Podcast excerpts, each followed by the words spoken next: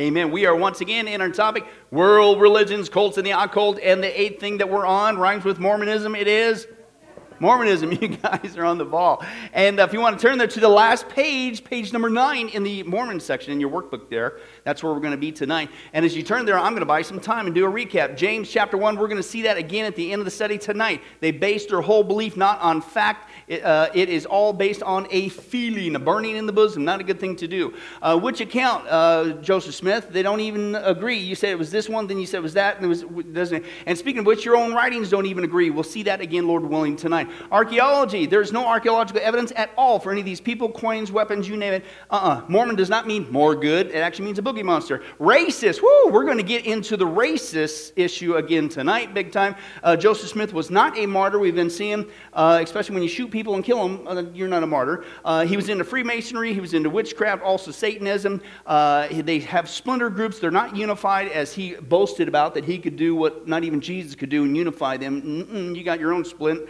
Baptize the dead. And what is all, where do you get all this from? And that's where he said, well, hey, you end up with a cult. And we lost last couple times the five signs that you are involved in a cult is this when you get the wrong authority, you get the wrong God, you get the wrong Jesus, you get the wrong view of mankind, and certainly you get the wrong view of salvation. Mormonism is nothing at all ipso facto like Christianity. Now, they'll come knocking at your door. Hey, we're Christian too. They'll use Christianese, but they're not. And we're going to get into that again, even more so tonight. So that leads us, all right, so that's what they believe. It's all kind of nine weeks of it, okay? May learn anything over the last nine weeks? I mean, you knew it was kind of different, but wow, how far different, okay? But the question is tonight then, as we end, up, well, how do you witness to these people? Because that's the whole point of, again, every week we pray, God, would you please illuminate our knowledge base of Mormonism just so we can, be, uh, you know, beat them in a debate and, or if we were up against them in jeopardy that we can get more of that daily double column than they do and we could win, we could, no, it's to lead them to Christ, right? That's the whole point. Every single one of these things is not for us to sit on, it's to share and to share with these people. And that's what should be breaking our hearts because, listen, this is not like your average Joe. These people are out there beating the streets. And sometimes, frankly, as far as deeds, they can outshine us as a born again Christian, right? It was sad. That's unfortunate. But they're going to hell, right? Who's going to witness, as we'll see next time, to the Jehovah's Witness, right? Who's going to reach to the Mormon? They think they're going to heaven, but they're not. They're working their tails off, but they're heading the wrong direction. So, how do we witness to these people. That's what we're going to see tonight. The top of the page there says, let's remember some general strategies. All right, number one, sanctify your heart. 1 Peter 3.15, we've seen that many, many times. What's that simply saying? It says, be prepared to give a what? A vague response. Just say, I don't know, to those who ask you questions. No, I'm sorry, wrong translation. Be prepared to give an answer for the hope that lies within you with what? With fistcuffs and, no, with gentleness and respect or meekness. Okay? And so be prepared. Be prepared. And that's what I'm hoping you're doing here tonight. We're being prepared. We're getting equipped so we can understand. So we can track along with them. We can not only know what we believe, but what they believe and prayerfully understand that this is what we're called to do, to give a defense. All right? Now, number two, we need to pray. Right? This is a spiritual battle. Now, we are getting ready, Lord willing, not this Sunday. We're finishing up Eternal Security Part 2. Okay? Then after that, Lord willing, we're into a brand new study, an extended study really excited about uh, on spiritual warfare. Okay? Uh, yeah, I got some stuff I've been sitting on. Woo! Anyway, uh, hopefully it scares you in a good sense. But uh, it's real. Okay, so we're going to deal with that. Spiritual warfare. But did you know that, listen, when you try to witness to somebody, there's somebody, you may not see them with your eyes, but there's somebody out there who's trying to mess that conversation up. I'm serious. You know, I'm not saying, oh, there's a demon. But listen, I don't think that the church realizes what a battle we are in. It's a battle for souls. Okay? I, I, don't know if I shared with you before. I actually had this happen. It talks about, again, pray. This is a spiritual battle for the truth, right? When I first went to, um, when I was pastor in New York, I had uh, one parishioner, uh, their grandfather had had a heart attack and looked like he wasn't going to make it. And so they called me up and says, go witness to him, right? And uh, it's like, well, first of all, it's like, why don't you witness to him, right? Why do you always have to wait for the pastor? I mean, I will. I'm not saying that to be mean. I didn't say that to him, but I'm just going like, come on, man. We're all supposed to witness, right? And, uh, and, but anyway, so I went, I went and served witness. And what, I was sitting there in, in the hospital room, it was just me and him. God gave us an open window there. And I was sharing with him, and I felt led to share my testimony. Just start with my testimony. Man, I hated Christians, Christians, bunch of dumb, duped idiots, and all that stuff. And I got involved in all this wrong stuff. And oh, I tried every religion on the planet, and nothing worked. But the moment I cried out to Jesus, bang, instantly I was delivered from all the, the demons and the drugs and the immorality. I had a clear mind, and whoa, you know, God just gave me a new heart and a new life. And it was just all. And the guy was actually starting to tear up. It was just tearing. I'm going, oh, it's just like, whoa, man, this is cool, right? And, and so I am literally upset. and I'm the, the mouths. His wife had come in, and she was was there and was sitting in the chair across the bed. But he and I, we had this great attention. And I'm sitting there, I'm literally going, and would you like to pray and receive? I mean, it was that close. He was like right there. All of a sudden, his wife goes. She stands up. She's in that. She's like a cat on a hot tin roof, man. she's and then all of a sudden she kept interrupting. Every time I kept getting back to, would you like to pray? Oh, he's fine. He's fine. He's fine. Leave him alone. He's fine. He's fine. Oh, it's like whoa, and I'm going, what's going? on? And just when she started to somewhat calm down, I'm still trying to go because he was right, right there, man. And I'm, would you like to receive? Here comes the doctor. Now of all doctors, guess who it is? It's a Hindu doctor. He's got the little bindu thing here on his head. I'm going, oh man. And I'm sitting there going, this is a spiritual war for this guy's soul. Somebody wants this guy to go to hell. Because he was like right there, and all of a sudden, right at the very end, just, mm. And I've, I've shared before, you know, even in my own testimony,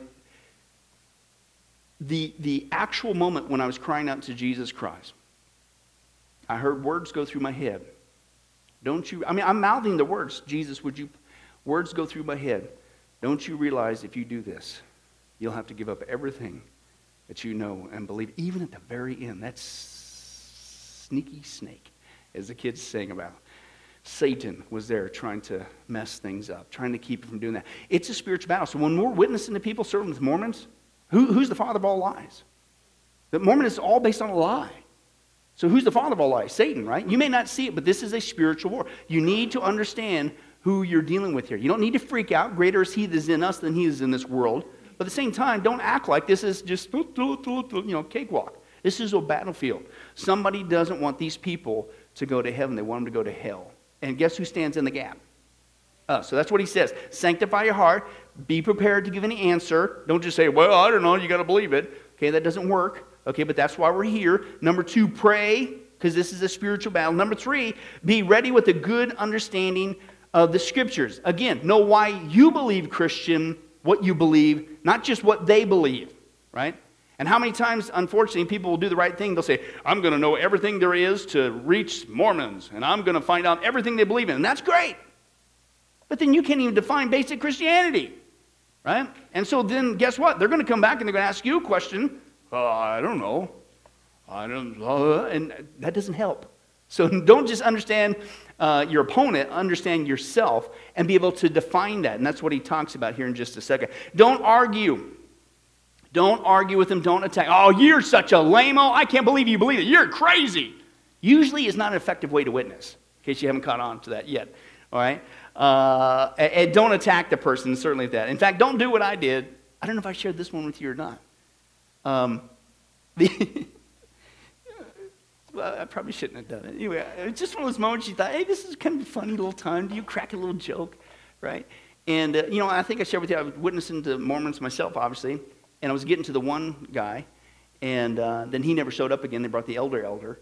And, uh, but they, we were having a discussion in my house, and uh, one many discussions, and they were st- still going at it, man, just trying to prove that oh, God's a man just like us, and you know, using the anthropomorphic terms the Bible uses, like you know, the the finger of God, and it's, it's not a literal finger. Give me a break, right? And you know, and so we're going back, and so basically getting nowhere, right? And then basically, the, I was sitting over here, and then the Mormons were this was when Brandy and I first got married, and the two elders were sitting over here, and uh, no, nothing was going on. I mean, nothing was happening. They weren't budging and vice versa. And so they said, Well, hey, do you mind if we close in prayer? I thought it was funny, Tom. I, I, didn't crack a smile like I'm doing right now. I just, I they said, Would you like to close in prayer? I turned to them, both of them, I said, real sternly, I said, If you do, I'll shave your heads. you should you just seen their eyes, man. Woo! I said, just kidding, just kidding, just kidding. Right. So eh, humor's got its place, but be careful. You know, it could be taken as an attack. He's going to shave her head, right? So just be careful. Use some common sense and like I did. But uh, anyway, maybe that's why the guy didn't come back. I don't know. But don't argue. Don't attack the person. Don't threaten to shave their head, is the lesson there. Okay, now make sure you define your words, right? Understand. again, what you believe, define them. Don't use Christianese. We'll get to that uh, in just a second. Where are you going with this, right? And now, one of the things that you'll notice with Mormons, also with Jehovah's Witnesses, they got a prepared script, right? And you know they got a prepared script because once you start asking questions, which you're not supposed to be asking, it gets them off their script and, blah, blah, blah, and they get all messed up. Well, don't be that Christian. Again, understand why you believe what you believe from the inside out. Get equipped, get discipled like you're doing tonight, what we've been doing for many, many, many years, okay? And keep doing that. Don't get off on tangents, right?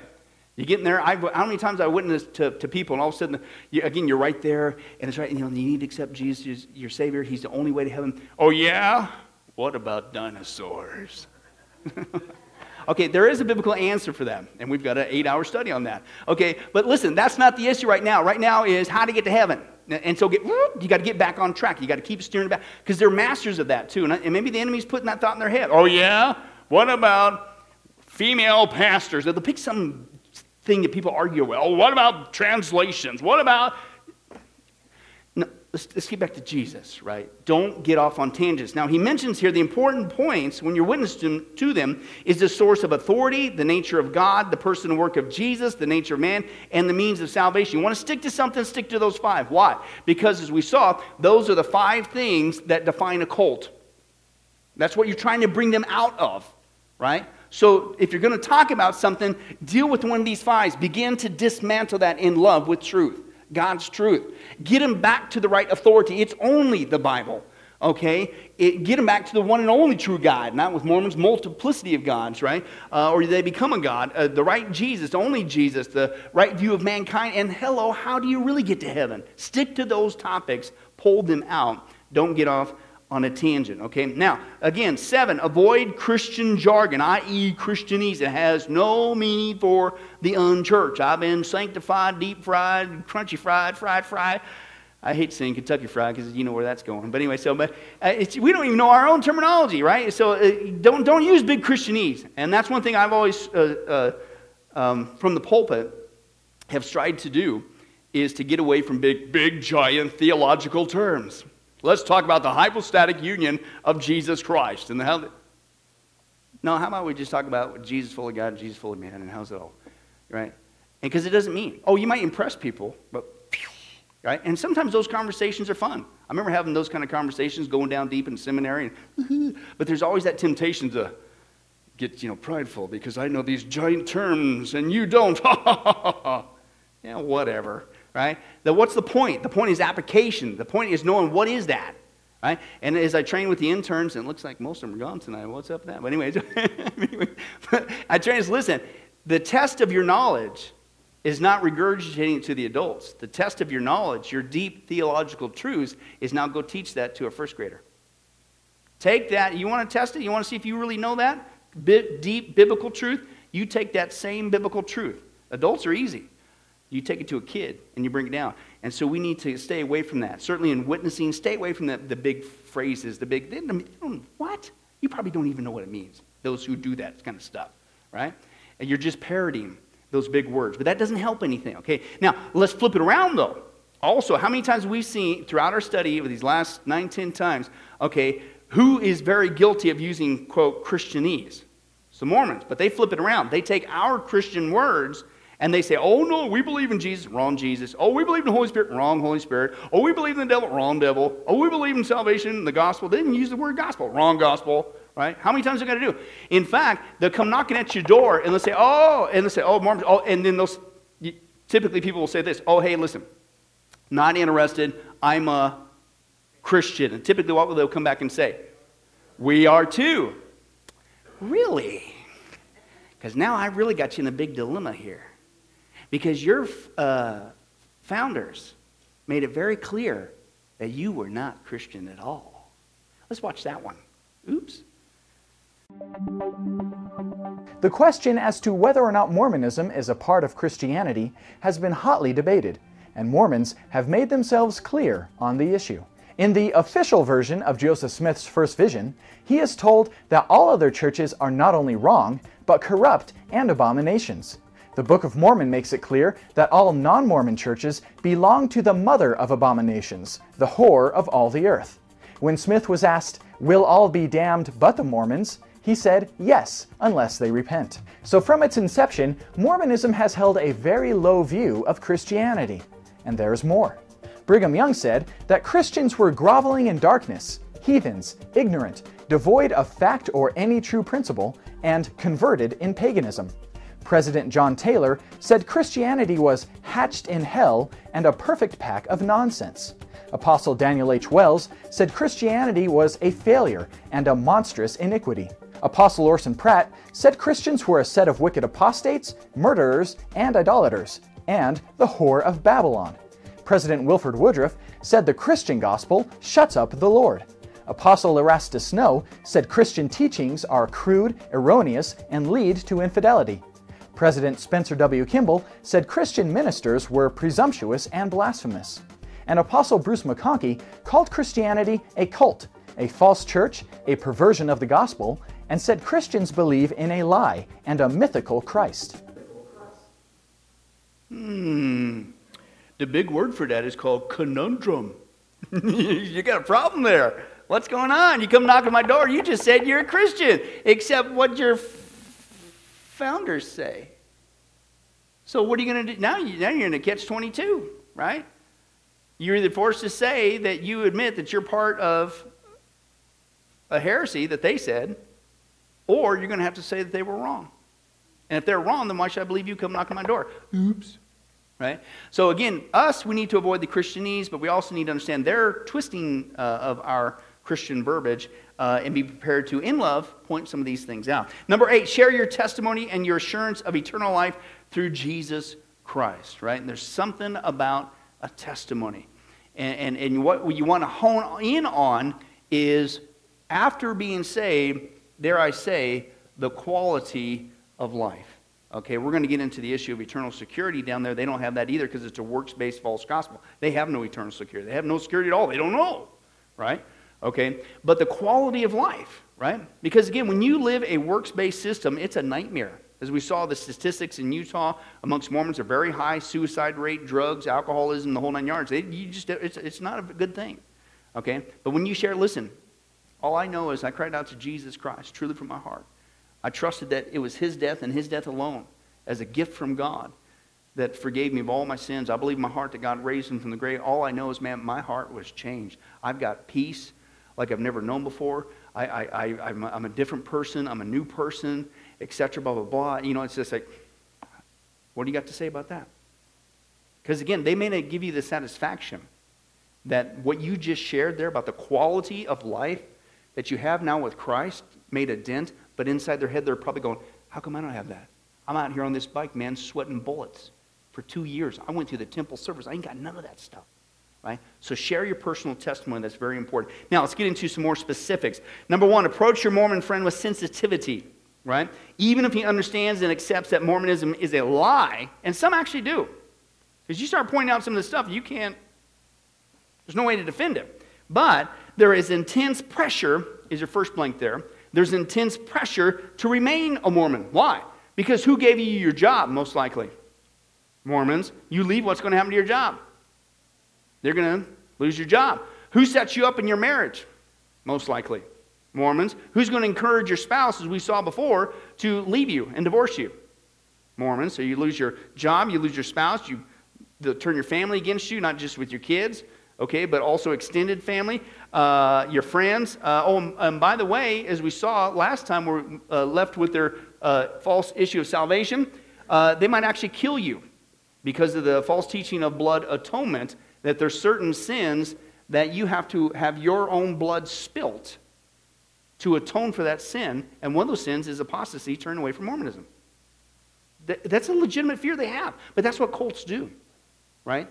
They guilt you, they fear you. Oh, don't you ever leave uh, with that. So let's continue on. So understand, this is a serious thing. It's not, hey, you're being a wimp, right? Now, I'm not condoning getting, not getting out, but you need to understand, listen, this is, these guys are, they're in a cult, and they're threatened all the way around. They're going to lose everything, okay? But Jesus is all you need. Even if the whole world leaves you, if you got Jesus, you got everything. Amen? That's just a great comfort. They don't have that though. Number two, Mormons use, again, Christian vocabulary. As we've seen many times, they say Jesus, they say gospel, they'll use that word atonement, they'll even say God, but they radically redefine, is your next blank there, redefine their meanings. And so, again, define clearly what you mean. Don't let them get away with using our words because they have a whole different meaning. You need to define it, but you need to say, whoa, whoa, wait a second, second, second. You said gospel. Can you define that for me? because it ain't going to be the same. Jesus. You said, oh, you, yeah, really, okay. Who's Jesus to you? Can you define that for me? Because he's not the spirit brother of Lucifer. Okay? You, you, have to be able to, to, to bring that out. Okay, now, number three. Now, this is really important because a lot of people, oh, you shouldn't, you know, you're, you're just trying to make fun of them or you're just looking for an argument or you're just seeking a debate. Mm-mm-mm-mm. I'm just doing what they're second biggest founder, Brigham Young, told us to do. And this is the quote. He said, Brigham Young, number three, take up the Bible, compare the religion of the Latter day Saints with it, and see if it will stand the test. Okay, let's do that. I'm not here to poke in the eye. I'm not here to start an argument. I, I want to do what your second biggest guy told us to do. Let's compare this, shall we? I, I'm not making this up. I'm just, don't you think it would be a good thing to do? Absolutely. So compare it to the Bible. Now, let's, let me bring out some things. Little, these, I call these, again, we saw before, new thoughts. New thoughts, just new thoughts in their head. Right? Just, then you probably thought this before because they're in a little bubble and they're never going to be told this stuff. Right? Just new thoughts. But let's just think about this. Let's, let's. Hey, if the Book of Mormon is true, why do Indians fail to turn white when they become Mormons? They said, well, why would they? Well, because that's what they teach. Second Nephi, chapter 30, verse 6. Okay? Uh, up until 1981, uh, 2 Nephi 30, verse 6 in the Book of Mormon taught that dark skinned Lamanites, who they believe are the American Indians, who they think they're descendants of, which there's zero DNA evidence for, that's been scientifically proven, but they still keep going with that lie. Okay, but they say the dark skinned American Indians would eventually experience a change in color of their skin should they embrace the Book of Mormon. Quote, their scales of darkness shall begin to fall from their eyes, and many generations shall not pass away among them, save they shall be a white and delightsome people. Right? So you become a Mormon, and your skin will become whites like us. Racism, racism, yeah. Excuse me? Now, that's what they tried to do back in 1981 when all this racism stuff was coming out. It's like, okay, that's kind of racist. We better get a new revelation. Yeah. Okay, but a new revelation on what? Their book, the Book of Mormon, was supposed to be the most correct book on the earth. Well, if it's so correct, why do you keep changing it? That's kind of interesting. New thought. New thought. Right. Etc. But in 1981, they said, no, no, no. Uh, they switched the word white, that they become white and delightsome, with the word pure. And says, really what's going on there is talking about like a heart change. Mm-mm. Keep reading the Book of Mormon. It's very clear that you're talking about a change in skin color.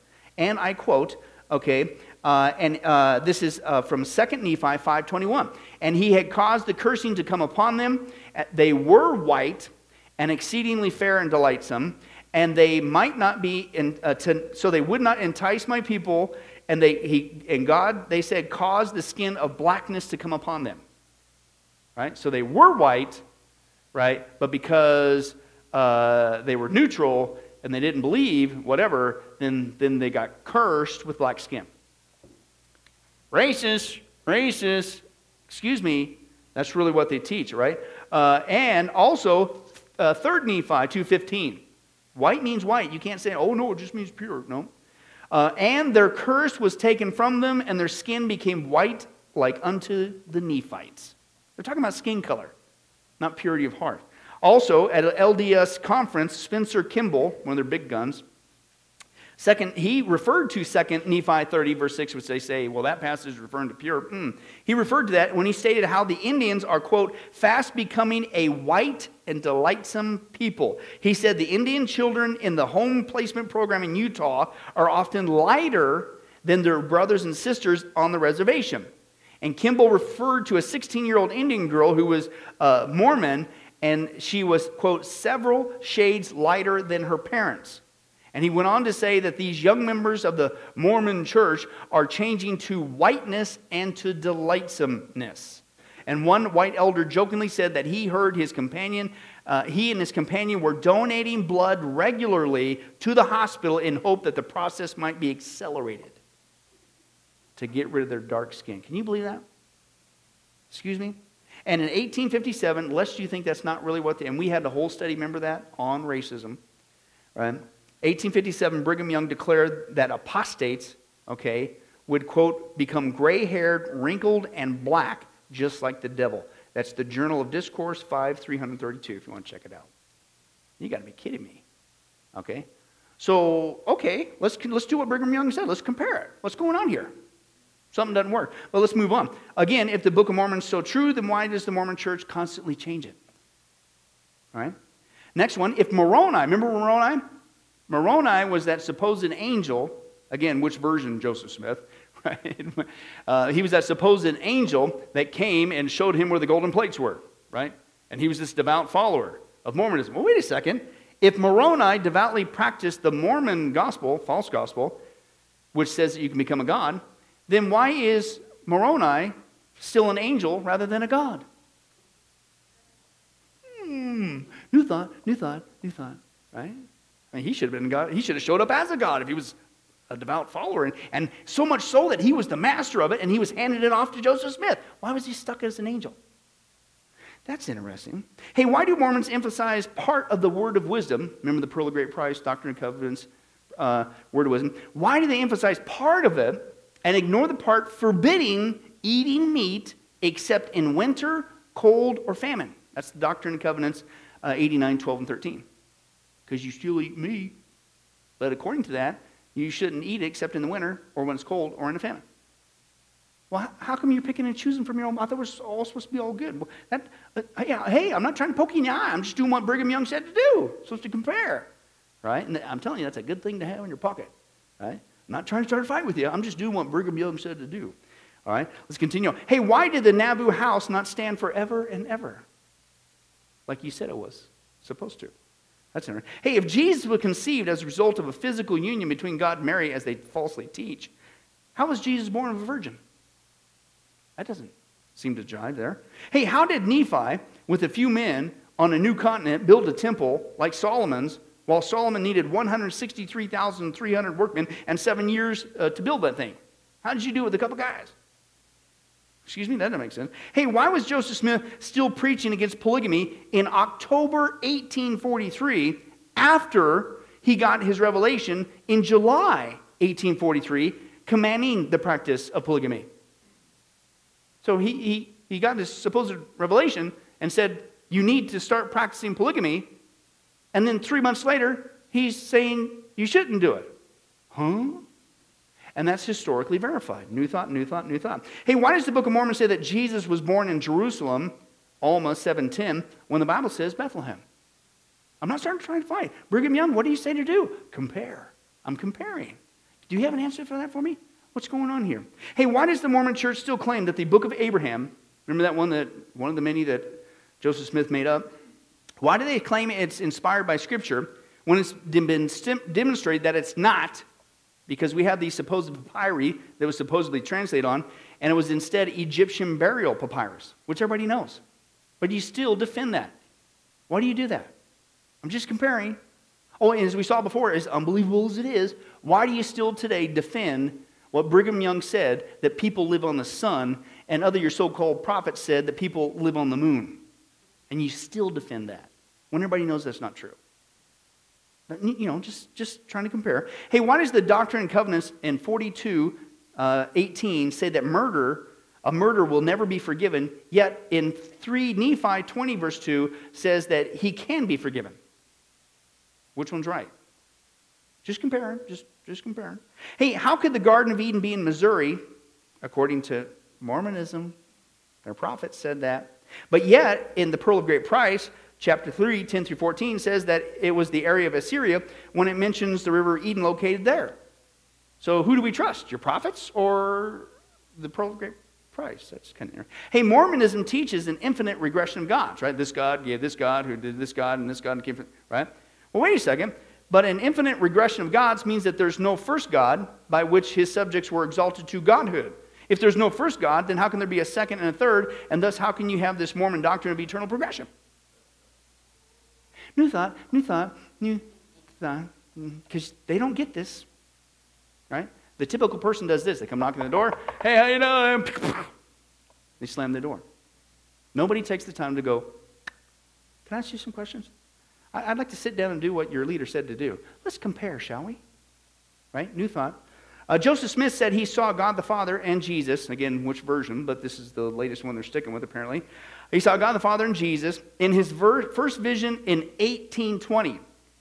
Now, Smith said he received the priesthood in 1829, nine years later. You're saying, well, what did he do? Well, listen. Doctrine and Covenants 84, 21 through 22, Smith said that you cannot see the face of God and live without the authority of the priesthood. How did Joseph Smith see God when he didn't have the priesthood until nine years later? New thought, new thought. Just comparing, not trying to start an argument, just doing what Brigham Young said to do. Okay? Hey, in Mormonism, God and his wife are exalted beings, gods and goddesses, uh, whoever gets to forever populate other worlds, right? That's what they teach and you can become one too. Right? Uh, in Mormonism, God and his wife are exalted beings from another world. Society says forms from another planet are called aliens. Therefore, would it not be true that Mormons worship an alien from another world who they call their God? Hmm. Accurate according to society's definition. And as we saw before, why do you think they're so big on Star Wars? Because that really is the core of their belief right? Other planets populate, etc. Okay, according to Mormonism, Jesus was the one being married to Mary and Martha at the wedding mentioned in John chapter 2, the wedding of Cana. That's what they teach. Well, wait a second. If this is so, then why was Jesus invited to his own wedding? It usually doesn't work that way. New thought, new thought. Not trying to start an argument. Just, just, just doing what you said to do. Compare. Right? Hey, if the Book of Mormon is true, then why have both National Geographic and the Smithsonian Institute rejected it as being archaeological reliable? Not to mention the DNA testing, there's no evidence. Hey, why does the Book of Mormon contain the word church? Contains the word church in 1 Nephi 14:3, also verse 9, verse 10, and verse 12. And this is supposed to have been in a time frame of 600 BC. The problem was the church, the word church, ecclesia in the Greek, was not used until the time of Jesus. Oops. How did you know about that word? It wasn't even in existence yet. Why did he do that? Because what did Joseph Smith do? He picked. He's not just a fabricator, he's a plagiarist. And he picked from this, a little bit of that, a little bit of this, take this, a secular book, even from portions of the Bible, this, and he's just picking and poking. Now, if you think that's funny, listen to this. Why is the French word adieu? I couldn't believe this one. With all due respect, adieu, it's actually in the Book of Mormon. Jacob, uh, the book of Jacob, the book of Jacob uh, 7, uh, verse 27. And it ends with this, that verse, hoping that many of my brethren may read my words, brethren, adieu, which means goodbye in French. what are you doing with the French word in there? Come on, dude. Once again, it's supposed to be eh, whatever. Now, why should I also become a Mormon when I die if I go to the middle level of heaven when that is where most, most Mormons will go anyway? Because they can't make it into the temple to make it to the third one. What's the advantage? Oh, and by the way, and you teach the false teaching of baptism dead, you get a second chance anyway. So why, am I, why, are you, why are you pressuring me? Get off here. I'll just deal with it later. That doesn't make sense. Oh, and by the way, another big question is this. How could Joseph Smith compare? I'm just going to compare I'm going to compare the Bible with what you say. How could Joseph Smith be a legitimate founder, uh, have this authority from the priesthood, okay, when your own teachings say that he and everybody else until 1978, until you got a new revelation, was also disqualified, speaking of racists, because they had bad blood. Watch this. This is another catch 22 that they don't tell you when they come knocking at the door. Let's, let's take a look. So Brigham Young taught that descendants of the biblical Cain never can hold the priesthood or share in it. The children of Cain cannot receive the first ordinances of the priesthood. It was taught that the descendants of Cain were black people, and this curse was no joke. Any man having one drop of the seed of Cain in him cannot hold the priesthood. And if no other prophet spake it before, I will say it now in the name of Jesus Christ. Whenever the seed of Judah mingled with the seed of Cain, they lost their priesthood and all blessings. If I were to marry a Negro woman and have children by her, my children would all be cursed as to the priesthood. Do I want my children cursed as to the priesthood? If there is one drop of Negro blood in my children, as I have read to you, they receive the curse. No person having the least particle of Negro blood can hold the priesthood. It does not matter if they are 1 6 Negro or 106. The curse of no priesthood is the same. No one known to have in his veins Negro blood, it matters not how remote a degree, can either have the priesthood in any degree or the blessings of the temple of God, no matter how otherwise worthy he may be. So no one with any amount of blood that was passed on from Cain could hold the priesthood at all at least until 1978 when the Mormon Church changed its mind. But let's trace the line of Cain some more. According to Mormon teachings, after the flood, we are told that the curse that had been pronounced upon Cain was continued through Ham's wife, as he had married a wife of that seed. Now, this king of Egypt was a descendant from the loins of Ham, and was a partaker of the blood of the Canaanites by birth. From this descent sprang all the Egyptians. Pharaoh was cursed as pertaining to the priesthood, being of that lineage by which he could not have the right of priesthood. Now, according to Genesis 41, guess who was half Egyptian? Ephraim and Manasseh, the sons of Joseph, the patriarchs of two of the tribes of Israel. And guess who came from Ephraim? Joseph Smith, supposedly. He had a revelation that he was a descendant of the biblical Joseph, and later Mormon prophets taught that it was through Ephraim. Furthermore, Mormon teens are usually given a patriarchal blessing. According to the Encyclopedia of Mormonism, the patriarchal blessings of most Latter day Saints indicate that they are literal blood descendants of Abraham and of Israel.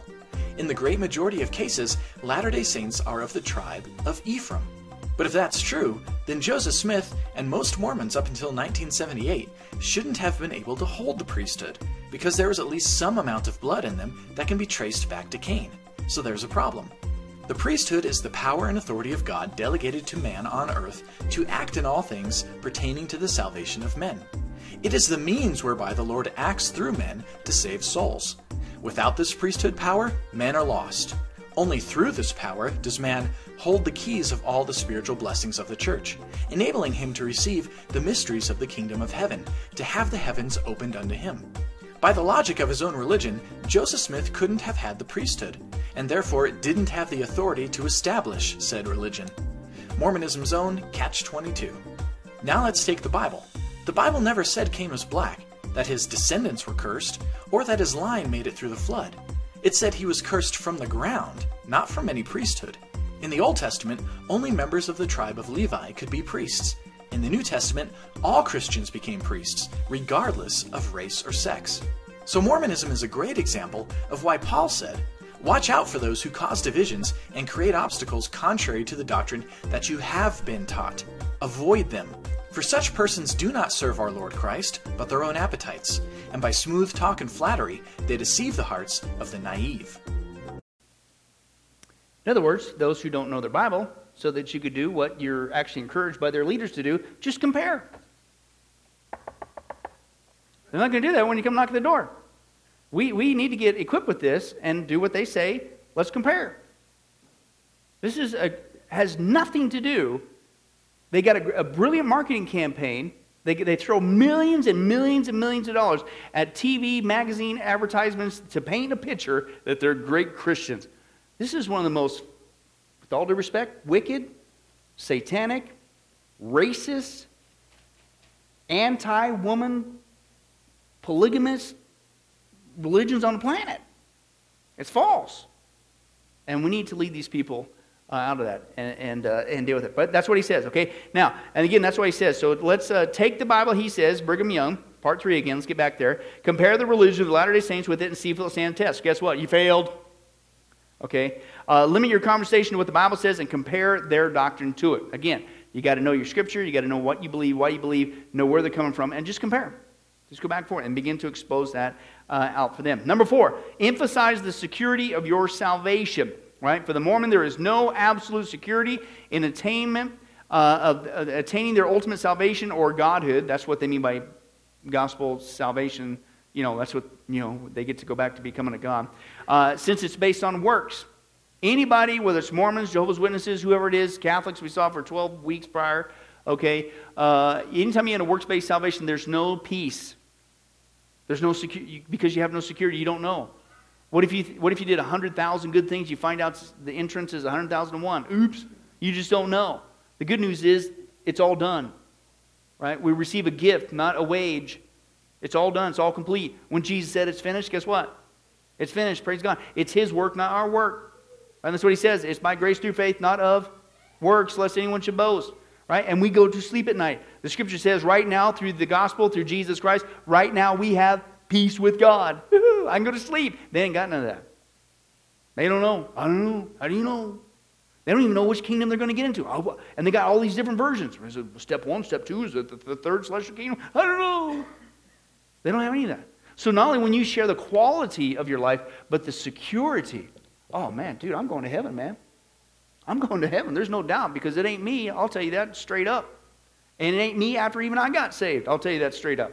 It's purely through the work of Jesus Christ. Now, again, they may not give you the satisfaction when you just made that statement truly from their heart, even with your countenance showing it. But inside, they're going to say, I've been out here sweating bullets, knocking on doors, bloody knuckles. I'm out here with this white shirt and tie. I'm going with my friend. We're going this and we're doing this for how many years? I went through this temple priesthood. I gave how much of my cash? And they ain't got peace. They don't have security.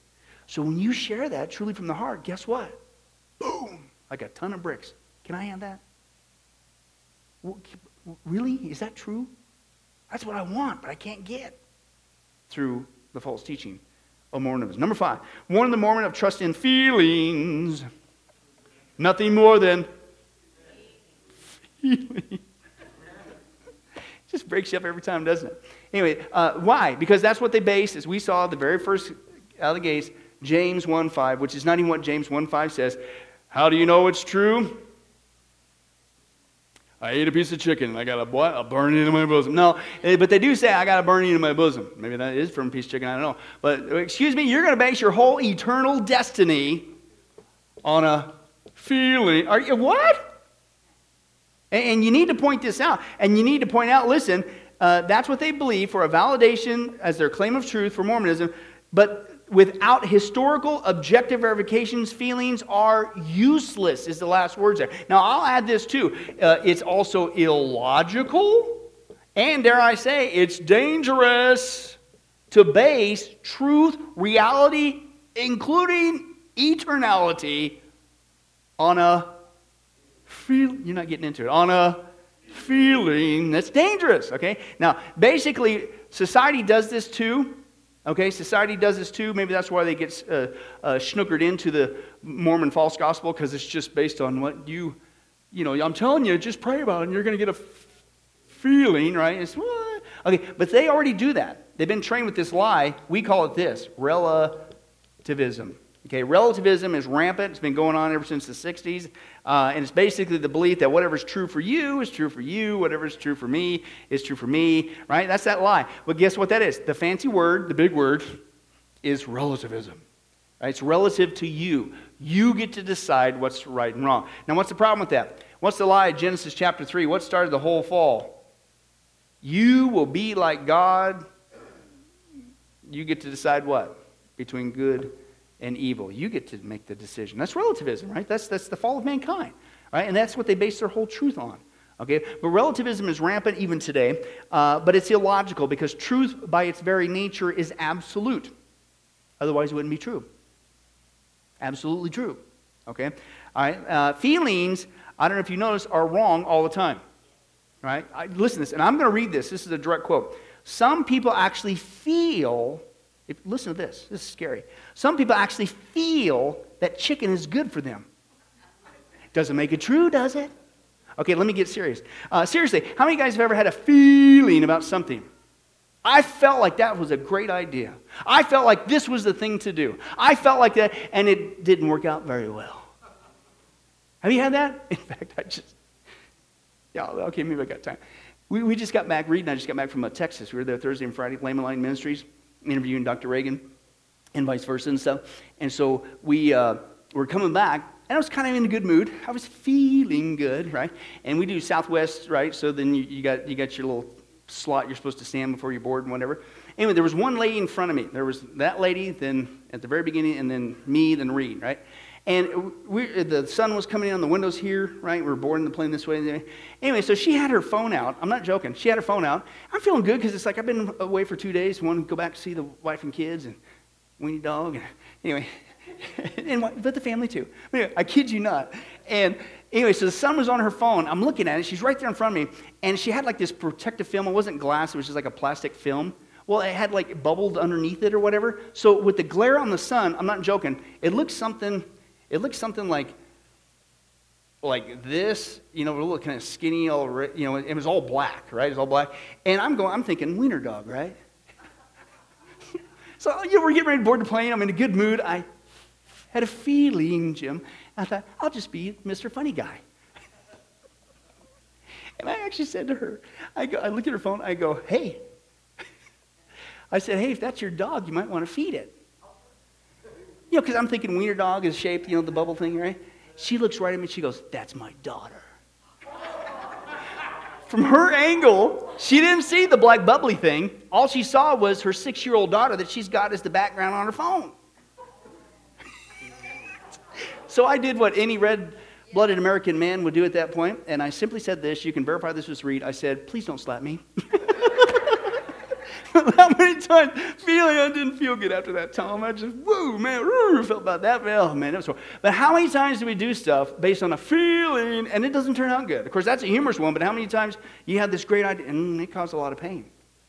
And this is what you're bringing, right? And so, so let's, let's, let's Flip it around because this is really what you're doing. You're basing your whole eternity on a feeling, but let's use your own term. Remember, it's the burning in the bosom, right? So let's switch the word feeling out, right? And then see if this is something you want to do. Two plus two equals, but Tom, I had a burning in my bosom. That is five. So, how many times will you get the answer wrong in your test if you always put five? Every single time. Why? Because it's an absolute truth. Two plus two absolutely always will always be four. That's why it's true, because it's absolute. Right? Abraham Lincoln, I had this burning in my bosom, Brian. He was a Wild West cowboy. I, oh, I felt it, man, right here. I did. So what?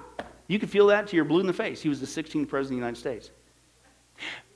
Guy, Dude, speaking of coming back from Texas, we were on a plane.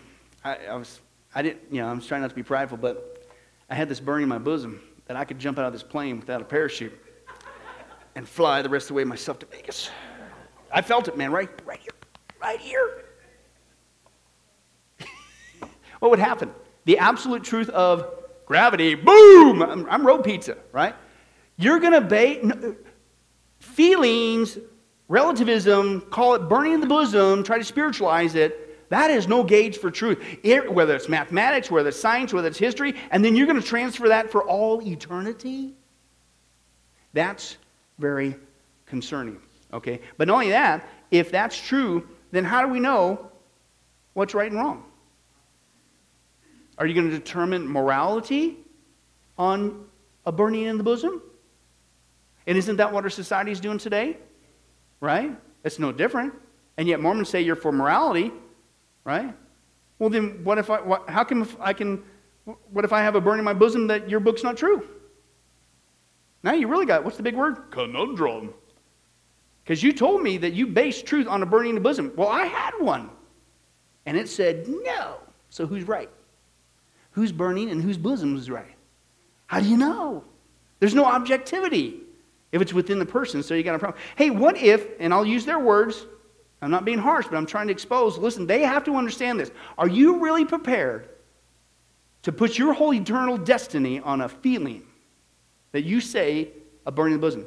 Listen, what if somebody, is this how you determine something to be true? What if somebody had a burning in their bosom that it was okay to molest children? Does that make it right? What if a person had a burning in the bosom that was okay to teach their kids to steal for a living? What if a mother had this? It was serious too. It was a really big one. A serious burning in the bosom to teach her daughter to become a prostitute. Or this dad, he had this burning in the bosom all day long to verify the veracity of his belief that it's okay to teach his son to be an abuser of women. Is, is, are, really? Are we really prepared to do that? And this is at the very beginning. They leave their Book of Mormon with you, and what do they say? Pray about it. And if you get a burning in the bosom, it's got to be true. And yet, that's one of the most dangerous, illogical things. It doesn't work in any other arena of life.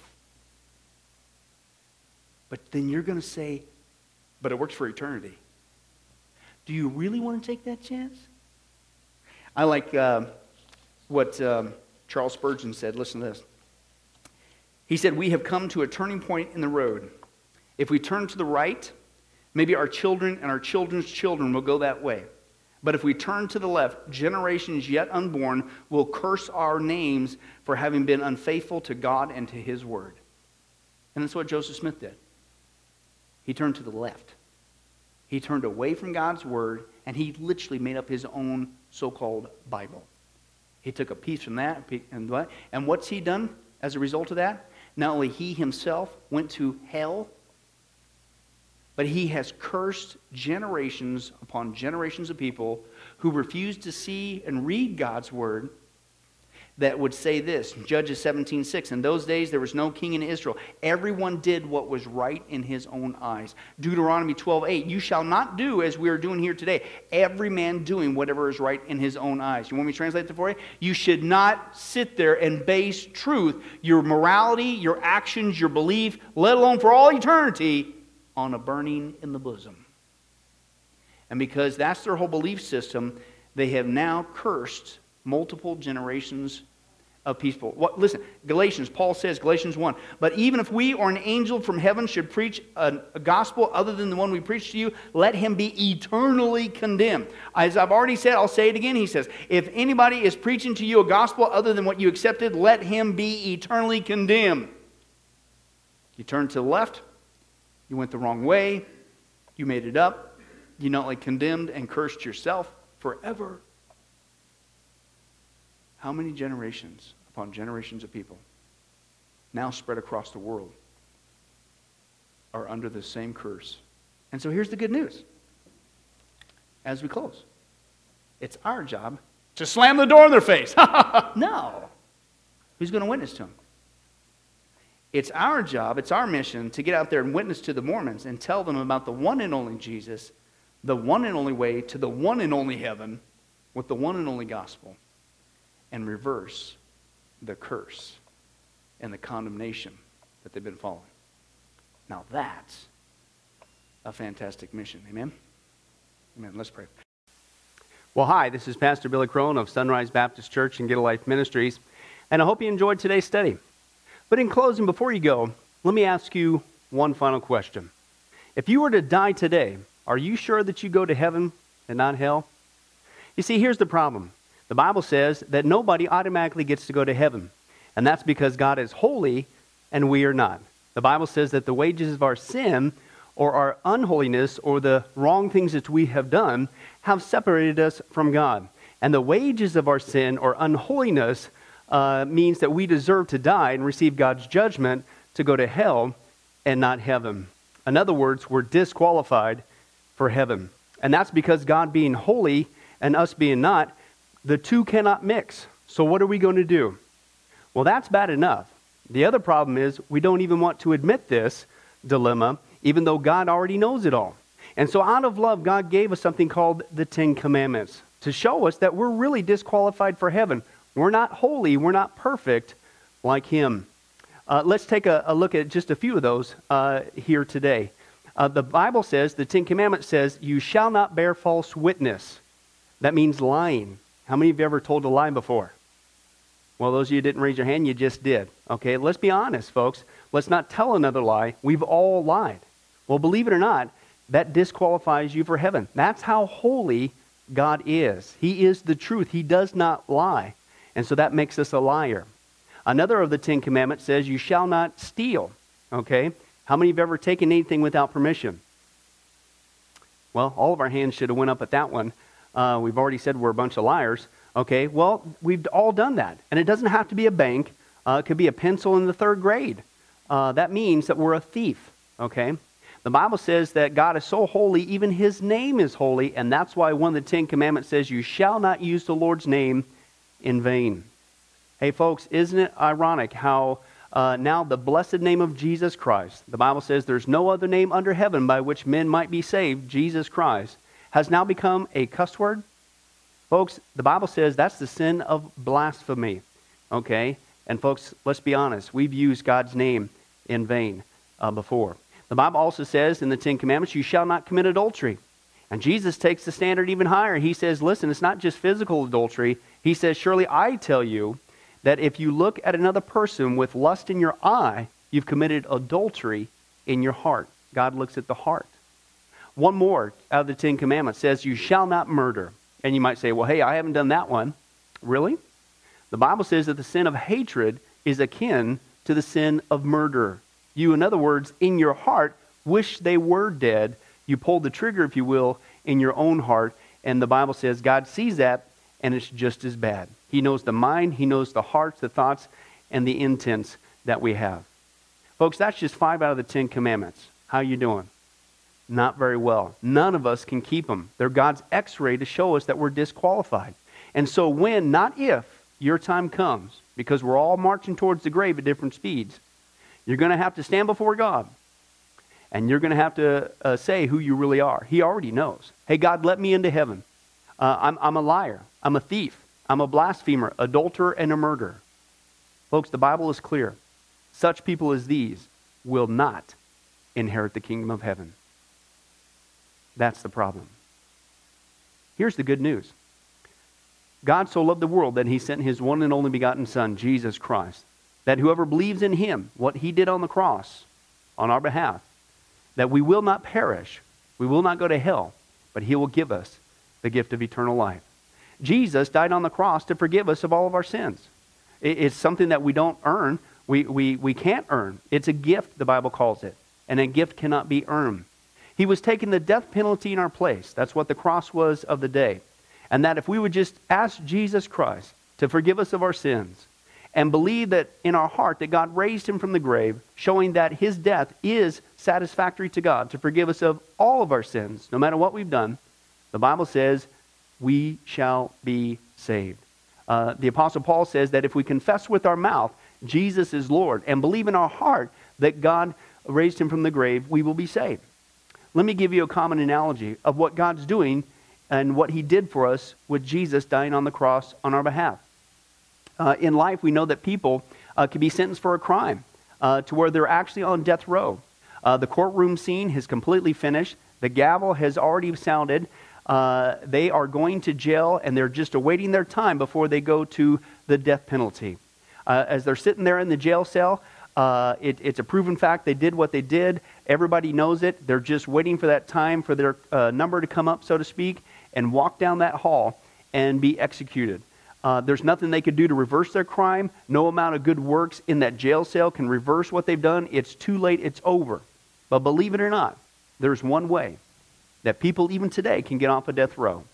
And that's if the one in authority, the governor, if he were to, out of mercy and kindness, nothing that the person did, because they don't earn it and they don't deserve it, and they can't earn it, if he would grant them what's called a pardon, out of the kindness of his heart, he has the authority to grant them a pardon and absolve them completely of their crimes uh, against the state. And did you know that there's actually been people that this has happened to, that the governor, out of mercy, has granted them a pardon as a gift, and they've gone down to the jail cell and handed that person, extended it through the bars, here, I'm granting you a pardon. If you would just receive it, you can go free right now. And did you know that there's actually been people who've said, No, I don't want your pardon? And so what happened is of their own doing, even though they had a way out, they still had to go to the death penalty. Folks, can I tell you something? That's what God did for us with Jesus dying on the cross. He sent his son to take the death penalty in our place. He, God, has the authority to grant us through Jesus a complete pardon. And every day that you're still alive, God is extending to you spiritually this pardon, but a pardon does you no good unless you reach out and receive it by faith. Won't you do that today? Won't you call upon the name of Jesus Christ? Ask Him to forgive you of all of your sins, to trust in His work on the cross to pardon us from all of our crimes, our sins against God. God loves you. He wants a relationship with you. But there's only one way to heaven it's Jesus. There's only one way to get off a death row it's through the cross of Jesus Christ. Won't you do that right now? Well, this has been Pastor Billy Crone of Sunrise Baptist Church and, and Get a Life Ministries. And if there's anything that we can do for you, uh, please don't hesitate uh, to contact us. Uh, our number, our information will uh, come up here on the screen shortly. And uh, uh, if there's anything we could do for you, please don't hesitate to let us know. thank you for joining us. And remember, I hope to see you in heaven. God bless.